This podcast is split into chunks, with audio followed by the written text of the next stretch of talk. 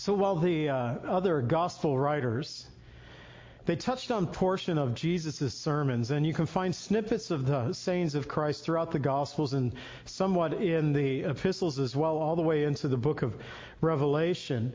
We have no greater length of serving given to us than what is found there in Matthew chapters 5 through 7. And we know it as the Sermon on the Mount. We've already looked uh, almost a month ago now before family camp and all the stuff that's been going on. Uh, we've already looked at the beginning of this sermon and the Beatitudes, verses 1 through 12. And today we pick up in verse 13 in a sermon that I titled Salt, Light, and the Law. And so here Jesus is moving through really a number of topics, teaching faithful people, people who are desiring to seek God of the day that Christ walked upon this earth, and to this day, still teaching us in various topics, moving from the Beatitudes that we already shared about, but moving on to teach people as believers in Jesus Christ how we should conduct ourselves as followers of God. And as Jesus continues to address uh, the importance of our relationship with God, he also deals with the importance of our relationship with others as well. He teaches his followers how they should properly pray and how they should fast, how they should lay up their treasures in heaven, how to trust in God and not to judge others. That's something that quite often we may have a difficulty in doing, not judging others and sometimes even trusting in God and His provision for our lives.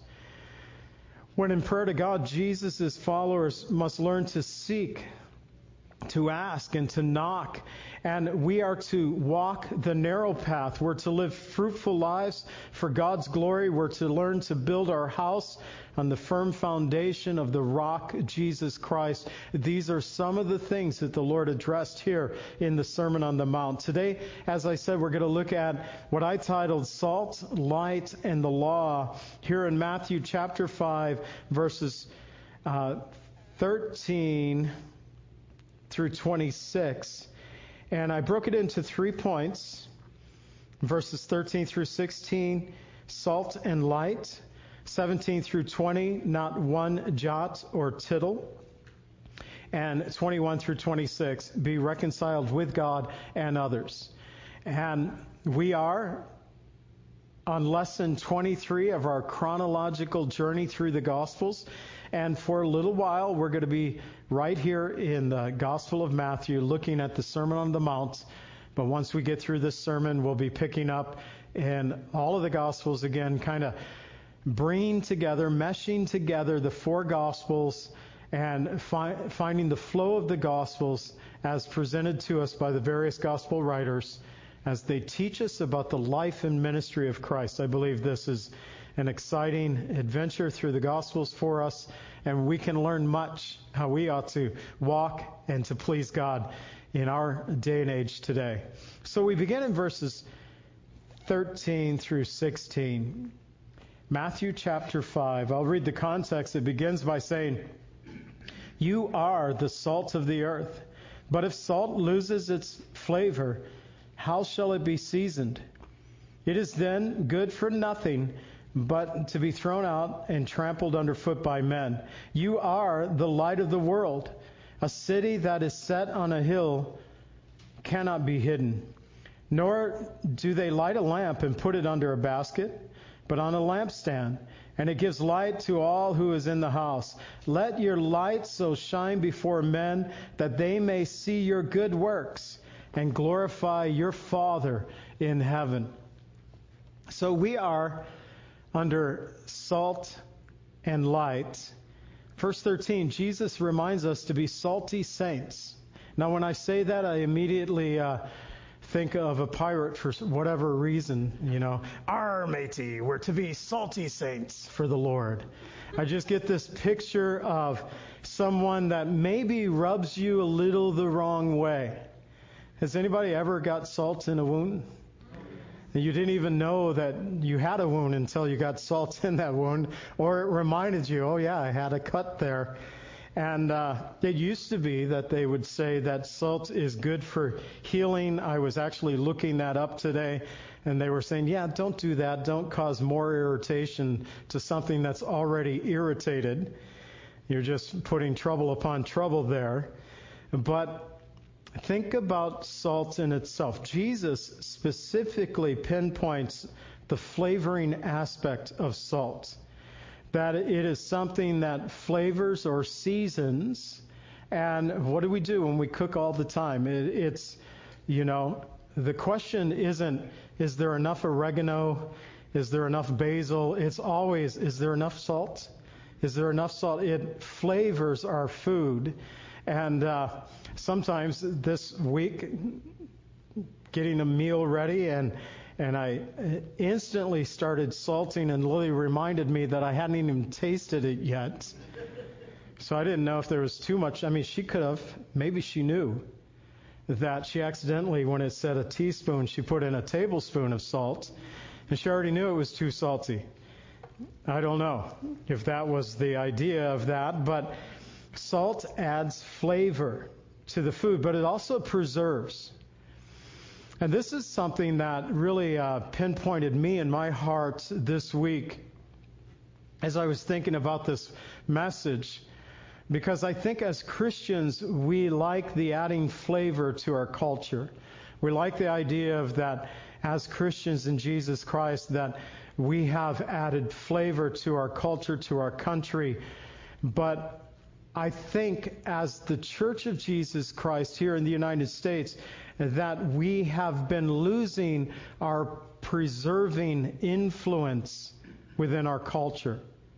That we have not been engaging and actually have been disengaging so much so within our culture that we are on the losing side of being that preserving influence within our culture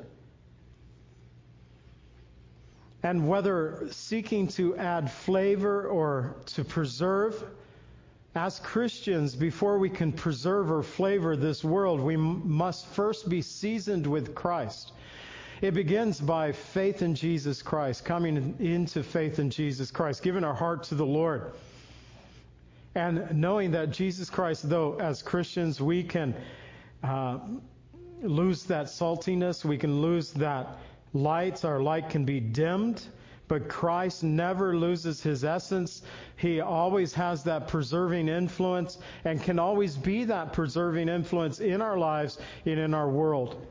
The Word of God tells us in Colossians 4 6, let your speech always be with grace, seasoned with salt, that you may know how you ought to answer each one seasoned with salt.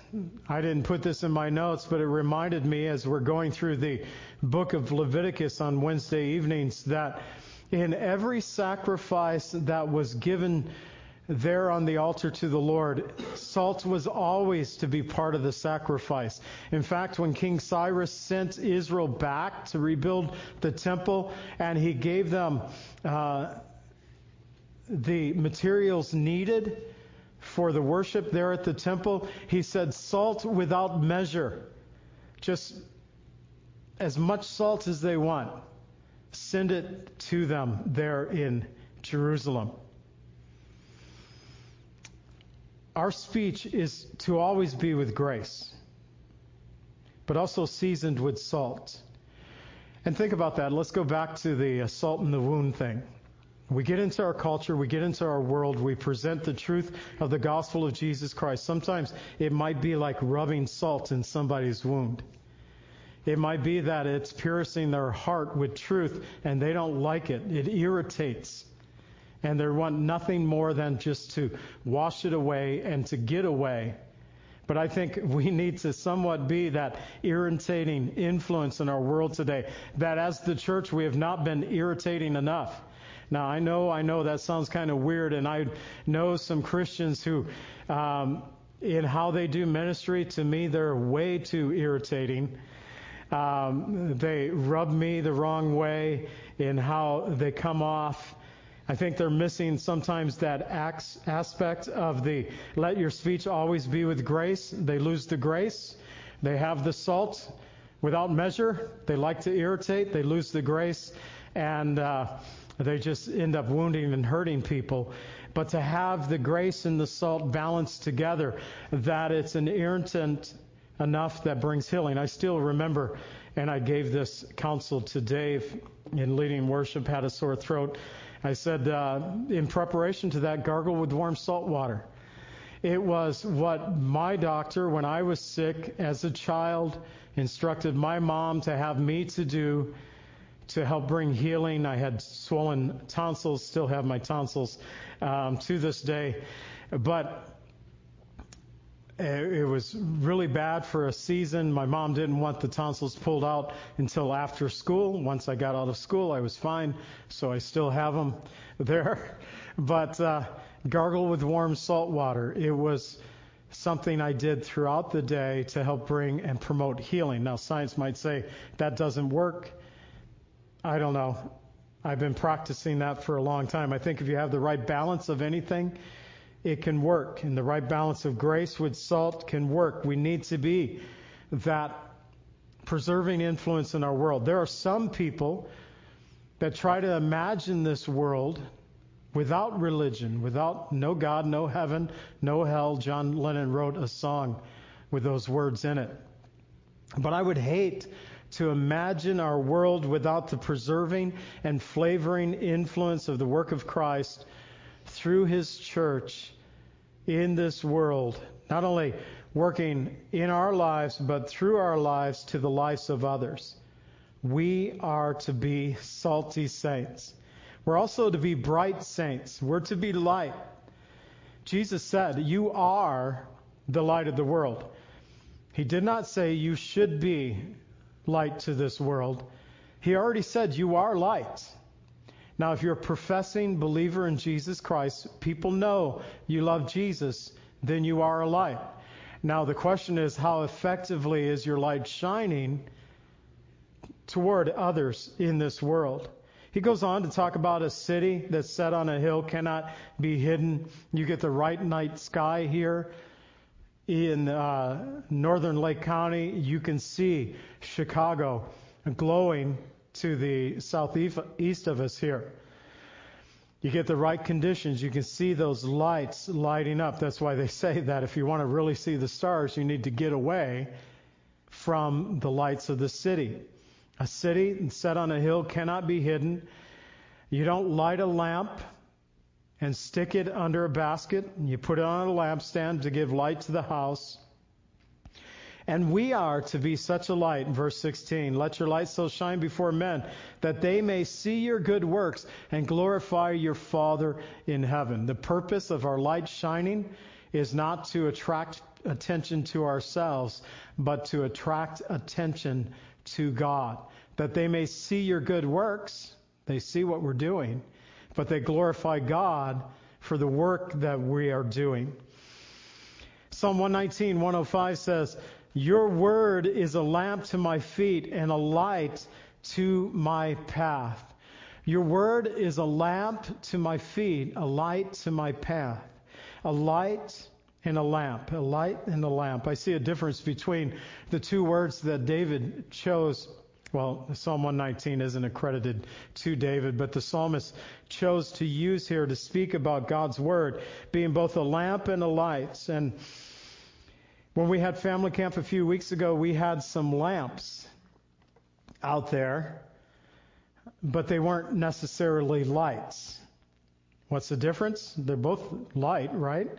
But a lamp isn't that bright. And I believe that's why the psalmist said, You're a lamp to my feet. So if you're at family camp and you have a flashlight, and they have some great flashlights and lamps today uh, but let's take it back just a few years. Take it back to the biblical times and think about going from one place to another at night with merely a lamp. What are you going to do when you're out in the dark with no physical lights around you other than the moon and the stars? You have the lamp, it's a lamp to your feet. When I'm walking at night like that, I tend to uh, keep a little more watch on what my feet and the path right in front of me. Because pretty much that's all you can see is that which is right before you. Yesterday, Lily and I were out on a rather lengthy motorcycle ride and it was light out. And so I, I, I tell everybody I think I'm a safer motorcycle rider, driver, than I am when I'm in a car. If you want to be safe when you're around me, be near me when I'm on a motorcycle because I'm attentive. Like I'm watching everything. I'm not, I don't fiddle with a radio, a phone, uh, the heat. We don't have any. We don't have a radio. We don't have a phone. None of that to distract me. Um, the most I get is Lily and I kind of like leaning back. She's leaning forward. I lean back. And we tend to talk to one another. It's amazing that we can hear one another um, while we're on the bike doing fast speeds. It was really windy yesterday, so you had the wind in there too, but I'm very attentive. But I did hit this pothole because I wasn't watching directly in front of me. And our response for both of us was, ow. It hit hard. Um, because I didn't see the path directly before me. That lamp, when you're walking at night, you're looking at your feet right before you. You're being very attentive. And I think sometimes in this life, when we're spiritually going through issues in our life, we have the lamp of God's Word, and we're being very attentive to the path that directly before us because we're looking for God's guidance. We're not wanting to trip up. Perhaps we've already tripped a few times, um, perhaps there's serious issues going on in our lives and the need is great. And so we have the lamp of God's Word. We're very attentive to what's directly in front of us, helping us that we might walk thereby. And then you have the lamp, the light itself. Different than the lamp, the light itself is that much brighter. It's like the light of day, where you don't necessarily keep your eye on the path directly in front of you, or though you are watching, but you're also able to take in things at far distance, or over to your right, or over to your left. You're still walking by the faith of God's Word, but it's not as near in the sense of it's right directly before you as a lamp unto my feet. But it's a light to where you're looking forward to seeing what the Lord would have for you in the light of day, how you might serve Him in a better way. And in this way, Jesus is to be our lamp and our light in all the different occasions of the world. Jesus said in John 8:12, He spoke to them again saying, I am the light of the world. He who follows me shall not walk in darkness, but shall have the light of life. Jesus said, I am the light. But he also called us in verse 14 of Matthew chapter 5 You are the light of the world. One thing we know about light is that it displaces darkness. All you have to do is to test that out and go into a dark room and flip on a light switch that you might clearly see. As believers in Jesus Christ, as lights in this world, Christ Jesus displaces the darkness of sin in our own lives, but we're also to shine the light of Christ in the darkness of this world. Yet we are not to shine our light to bring attention to ourselves, but that we might glorify our Father in heaven. Proverbs 4:18 says, "The path of the just is like the shining sun that shines ever brighter unto the perfect day." The path of the righteous, the path of the just, shining ever brighter, speaks about as we continually draw closer to the Lord, then we should be greater witnesses, greater light, a uh, greater salt of influence in our world, bring greater flavor, bring greater preserving influence in this world and may it be that we would strive to be those salty and bright saints that we might bring others to Jesus. Church, I honestly believe that the church has went so quiet that we have lost our preserving influence in this world and we need to regain it. And we can only do it by the Spirit and the grace of God upon our lives. So Jesus goes on to say, not one jot or tittle. And we'll explain the meaning of those in a moment, but reading the context of the passage, picking up in verses 17 through 20. Do not think that I came to destroy the law and the prophets. I did not come to destroy, but to fulfill. For surely I say to you, till heaven and earth pass away, not one jot or one tittle will by no means pass from the law till all is fulfilled. Whoever therefore breaks one of the least of these commandments and teaches men to do so shall be called least in the kingdom of heaven. But whoever does and teaches them, he shall be called great in the kingdom of heaven. For I say to you that unless your righteousness exceeds the righteousness of the scribes and Pharisees, you will by no means enter the kingdom of heaven. So Jesus begins by saying, Don't think that I've come to destroy the law and the prophets. What was he saying? Basically, Jesus was saying to the listeners that day, Don't think that I've come to destroy all that we call the Old Testament today. I didn't come to destroy this, but to fulfill it. We have to remember that in the first century church, the only Bible that they had there in the beginning was the Old Testament. That is all that they had.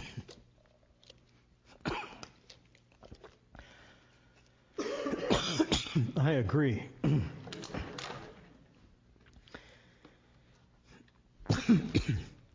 so last year when I came back from being sick, I was like, don't cough. And I made it. I shouldn't have tried singing today.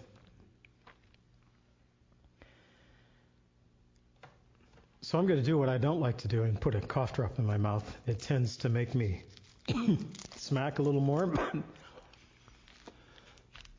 if it can stop this coughing, that would be good. So a jot. This is referring to the Hebrew letters, both the jot and the tittle. The jot is the smallest letter in the Hebrew alphabet. It almost to us looks like an apostrophe. So if it's written out, it's written above the line, slightly above the line in the sense that to us, it looks like that apostrophe. And it is related to, uh, we would say the phrase, not one iota. You know, that is related to the jot. It's the Hebrew word yod. The tittle is the difference, and this is something that um, you have to notice between it's a slight difference in the writing. A great example is found in the Hebrew letters Resh and Dalet. Resh and Dalet. Uh, the Resh is written in one stroke of a pen, so you don't pick up your pen. And it looks like a backwards R to us. When I took Hebrew, that was the only letter I could easily recognize in the Hebrew alphabet because why? it looks like a backward R and it represents R. They kind of connect to each other. Just flip it around and you have the R there, the dalets. Um, it is actually written in two strokes of the pen, and if you can see on the screen up there for you, that it almost looks like a resh, but that little knob that's on the back side of the letter is called the tittle. And so it's made in two strokes of the pen, and you have the line going across and the line going down, and you have this little knob on the corner. That is the tittle. So the smallest letter in the Hebrew alphabet, and that tittle, which is just a slight variance in the writing of the letters of the Hebrew alphabet, Jesus said that all the law will be fulfilled, even the jot and the tittle. That God's fulfilling of the Word of God. Do not think that I came to destroy the law and the prophets. No, I didn't come to destroy, but to fulfill to the smallest detail. To the smallest detail. The Word of God tells us in John 10:35 that Scripture cannot be broken. And it speaks about the infall- infallibility of the Word of God, that all would be fulfilled. In 2 Peter 1, verses 20 and 21, it says, Knowing this, that no prophet of Scripture is of any private interpretation. For prophecy never came by the will of man, but holy men of God spoke as they were moved by the Holy Spirit. So people to this day, they look at the Word of God, they look at the Bible, they say that is just the writings and thoughts of various men throughout the ages combining together to help give guidance to people um, as they evolved in this world. They would use the word evolved. I don't use the word evolved. People think and view the Bible as something as a crutch for those who are weak. They need a crutch to lead upon. Well, apparently I'm weak because I need such a crutch in my life. But I don't view it as a crutch. I view it as God's truth. And from beginning and end, it is the Word of God. All Scripture has been given by God for the use. In Jesus' day, the religious rulers, they would search the Scripture.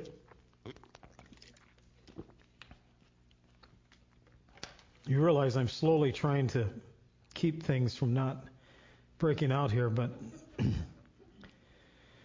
only a point and a half to go. John 5:39 You search the scriptures for in them you think you have eternal life these are they that testify of me. So once again when they searched the scripture it was the Old Testament portion of the Bible in them you think you have eternal life but Jesus said it testifies of me. In the Bible, we have in the Old Testament 330 prophecies that foretold of Jesus' first coming.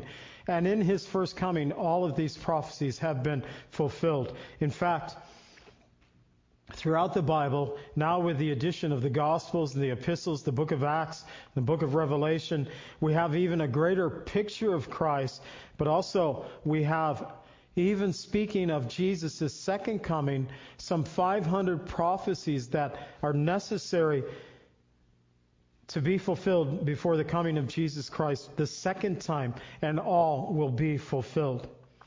Don Stewart said in his book, A Case for Christianity, the message of the entire Bible is about Jesus. The Old Testament looked forward to his coming.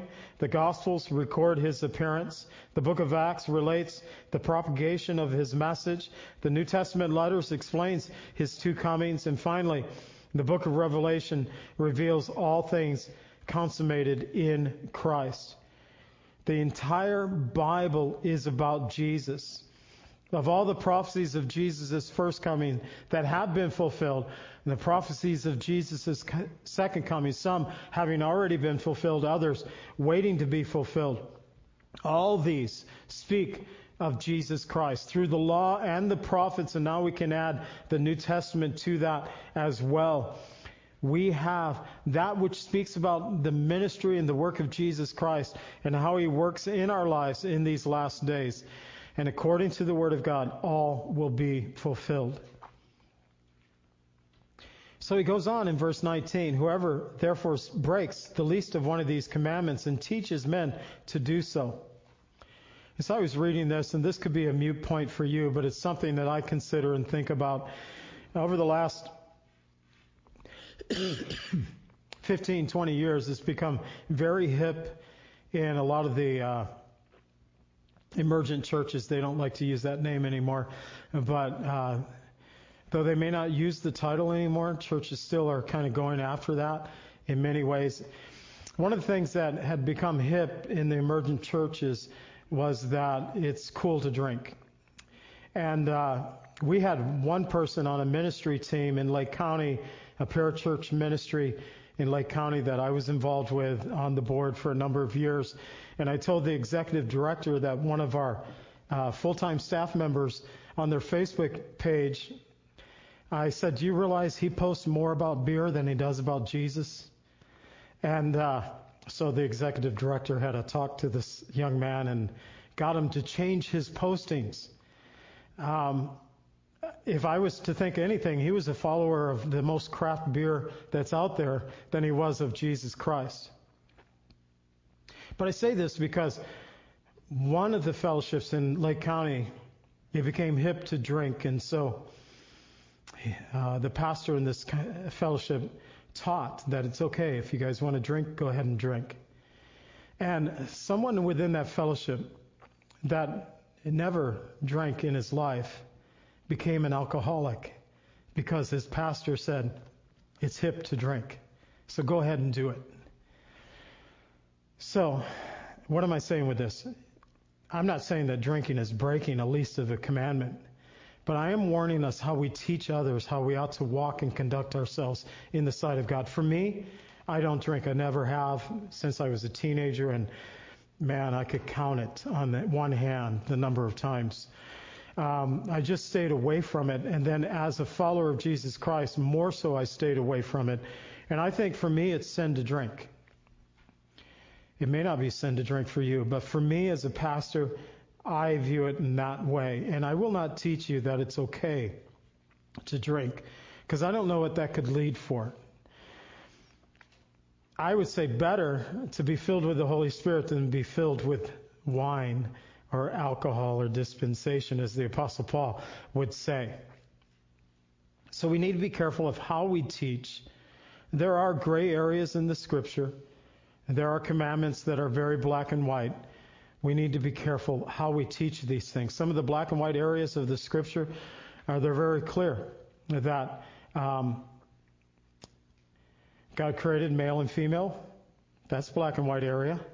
In the church today, it's not so black and white in several of our churches today. In many churches, they're not even sure what a female or male is today. Um, that marriage should be between a man and a woman, and that it should be between one man and one woman. Very clear, very black and white in Scripture. Again, in many of our churches today, that's even questioned uh, whether a marriage can be between a man and a woman, a woman and a woman, a male and a male, and uh, a variety of things. But Scripture is black and white in these areas, and so when it's black and white, we need to maintain the black and white position. It will not be popular in our world.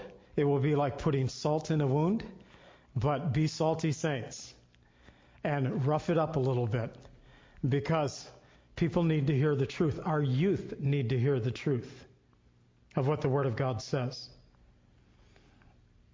Deuteronomy 12:32 says, "Whatever I command you, be careful to observe it. Do not add to it or take away from it." And so, always be cautious and consider in our conduct and the things we do and the things we might teach. And realize that by the things you do, you are a teacher whether you're using words or not. How am I teaching others? And is it following with the Word of God? We need to be careful in those ways. Although these things and living according to the Word of God and being very fundamental in our faith may not make us great, great in the kingdoms of this world, the Lord Jesus said, Those who teach and do, you will be great in the kingdom of heaven. So maybe you just simply want to be great in the kingdom of Facebook or Twitter or Snapchat or TikTok.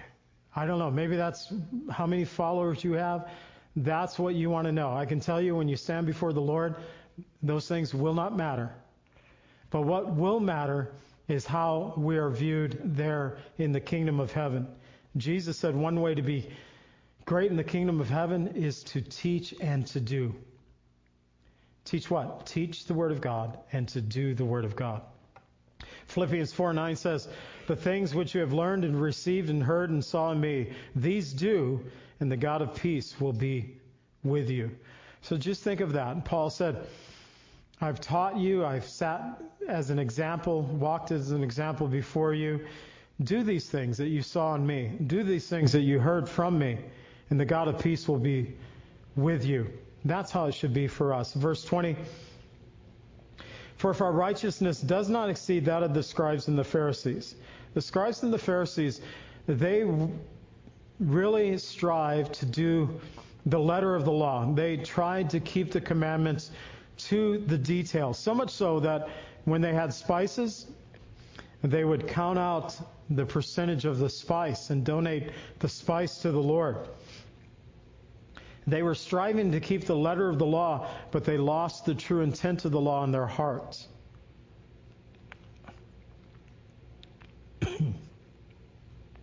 Did good for a while.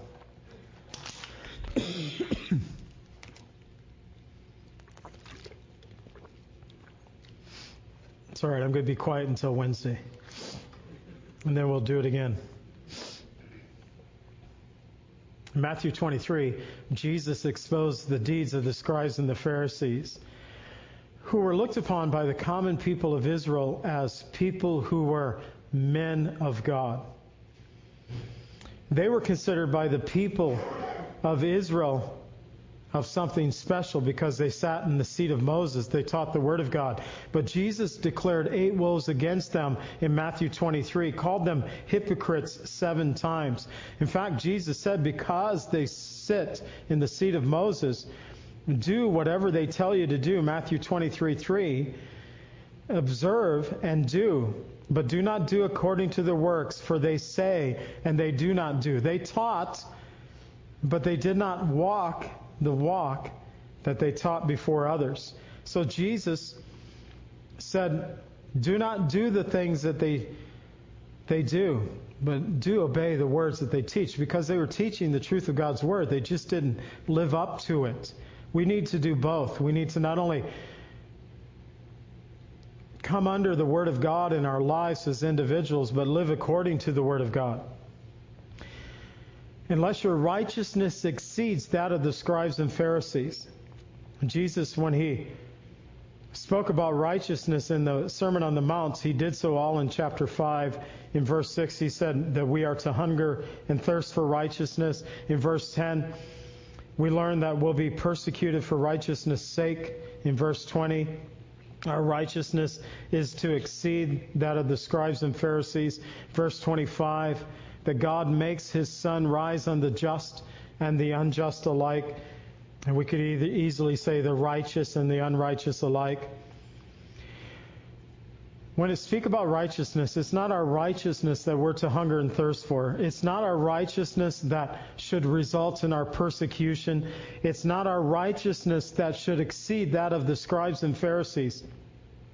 We must hunger and thirst for God's righteousness. We have to seek after the righteousness of Christ, which will possibly result in persecution. It is only His righteousness that exceeds all others.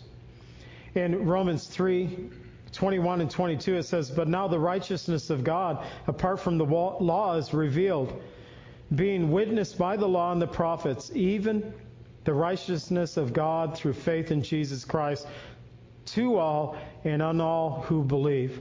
The righteousness of God through faith in Jesus Christ. That is what we are to seek. And may we walk in such righteousness. And finally, to be reconciled with God and others. In verses 21 through 20 or 48, Jesus goes on to teach about having righteousness that leads to the perfecting of our hearts. And so we're only going to touch on a portion of this right now. Maybe. Wow.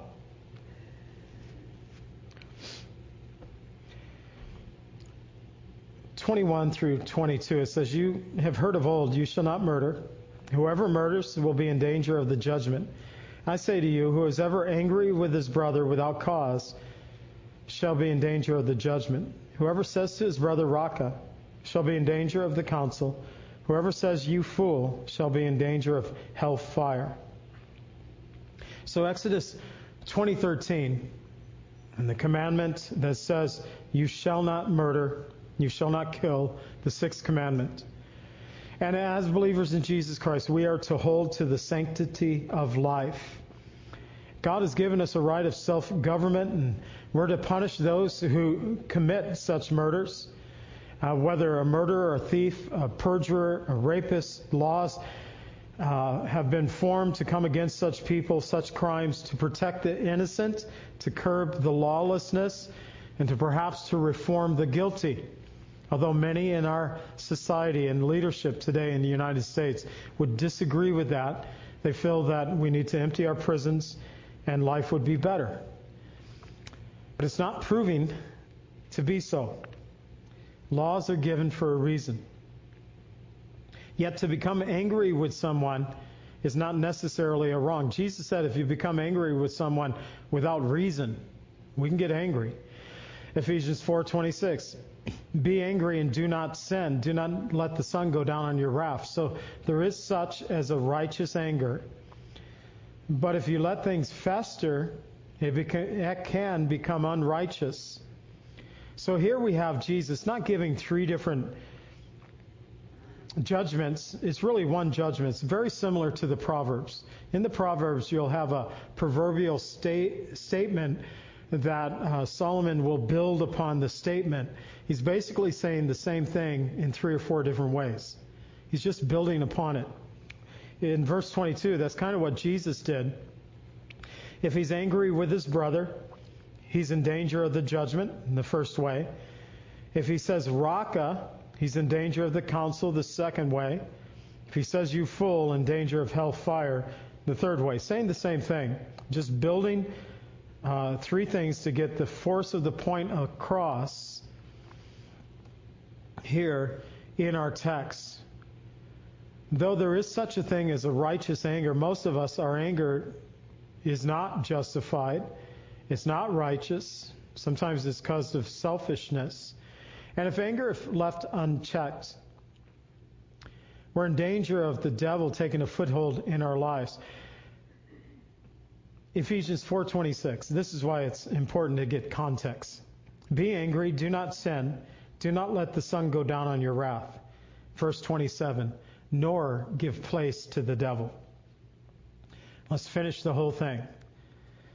Now, verse 27, don't give place to the devil, but it's directly tied with that of anger. So don't let the sun go down on your wrath. Be angry, do not sin, don't let the sun go down on your wrath. If you do, you will give place to the devil. So whether talking about murder, anger, calling someone a, a blockhead or a fool, these things are issues often of an unregenerated heart. And the Bible tells us in Jeremiah 17, 9 and 10, the heart is deceitful above all things. It's desperately wicked. Who can know it? And then it goes, I, the Lord, search the heart, I test the mind, I give to every man according to his ways, according to the fruit of his doings. Only Jesus can purge and restore our sinful hearts. Ezekiel 36, 26 and 27, the Lord says, I give you a new heart I put a new spirit within you. I take out the heart of stone, and I give you a heart of flesh. I put my spirit within you. I cause you to walk in my statutes. You will keep my judgments and do them. How do we keep and do? It's because of the work of Jesus Christ in our lives. Only through a regenerated heart are we able to please God. 1 Thessalonians 4 1 and 2. Finally, brethren, we urge you I exhort you in the Lord Jesus that you should uh, abound more and more, just as you receive from us, how you ought to walk and to please God, for you know what commandments we gave you through the Lord, how you should abound more and more. We should be getting brighter and brighter, a little saltier and saltier but being that preserving influence in our world, that flavor in our world. And it has to do with our worship with God, and we close out in verses 23 through 26. in our worship with God and also our relationship with others. Therefore, if you bring your gift to the altar and remember your brother has something against you, leave your gifts before the altar, go your way. First be reconciled to your brother then come and offer your gift. Agree with your adversary quickly, while you're on the way with him, unless your adversary deliver you to be judged. The judge, okay, lest your adversary deliver you to the judge, the judge hand you over to the officer and you're thrown into prison. Assuredly, I say, I say to you that you will by no means get out of there till you have paid the last penny. So, seeking forgiveness, I find this interesting because Jesus said if you bring a gift to the altar and you remember that your brother has something against you, there's something that hasn't been reconciled. Jesus said, leave the gift there and first go be reconciled with your brother, then come. then it teaches us that our worship is not to be merely vertical, but horizontal as well. We need to settle matters without going to the earthly courts, if possible, as believers in Jesus Christ. And we learn of this in Proverbs 25, 8 through 10, also 1 Corinthians 6, 5 through 6, where basically both say that we should settle the issue between one another. It reminds us of Jesus saying, if you have something against your brother, go to that brother one on one. That's where it should begin. Unlike daytime TV shows or maybe uh, social media, that's not where you're to air out your disagreements with others. Just stay away from that stuff. It does no earthly good. Second, we should strive to settle matters of faith uh, before we face the judge of all the earth. While we live on this earth, we are given opportunity to make peace with God through faith in Jesus Christ and also to live at peace with others who are around us. If we choose not to make peace with Christ, we will one day find ourselves standing before the judge of the whole earth. And there, his judgment will be just and it will be true. Finally, we're to have a right relationship with God. We have to strive to have right relationships with others. So, having that right relationship with God, it really necessitates how we uh, conduct ourselves before others. Ephesians 4:32 be kind-hearted to one another, tender-hearted, forgiving one another even as God in Christ forgave you. And may it be that the worship of Christ in our lives would be both vertical and horizontal. So the scribes and the Pharisees, they tried to follow the letter of the law but they didn't allow the Word of God to enact an inward change in their lives. Their hearts were not changed. We are to live by a higher standard. These laws are to impact not only our hearts, but our lives, how we walk and conduct ourselves in this world. But that only begins through faith in Jesus Christ. You can strive to live by the letter of the Word of God. It's like I'm going to do what the Word tells me to do. But if you never receive Jesus Christ as your Savior, you are just like the scribes and the Pharisees. The Bible tells us, unless you exceed that, that's what they did. Don't be a scribe, don't be a Pharisee. Be more than that. Let Jesus impact your hearts. And so, Father, we thank you for your word that you have given us this day. As we close out, Lord, this time of worship in song, I pray, Lord, that you would bless us as we wait upon you this morning. We ask in the name of Jesus. Amen.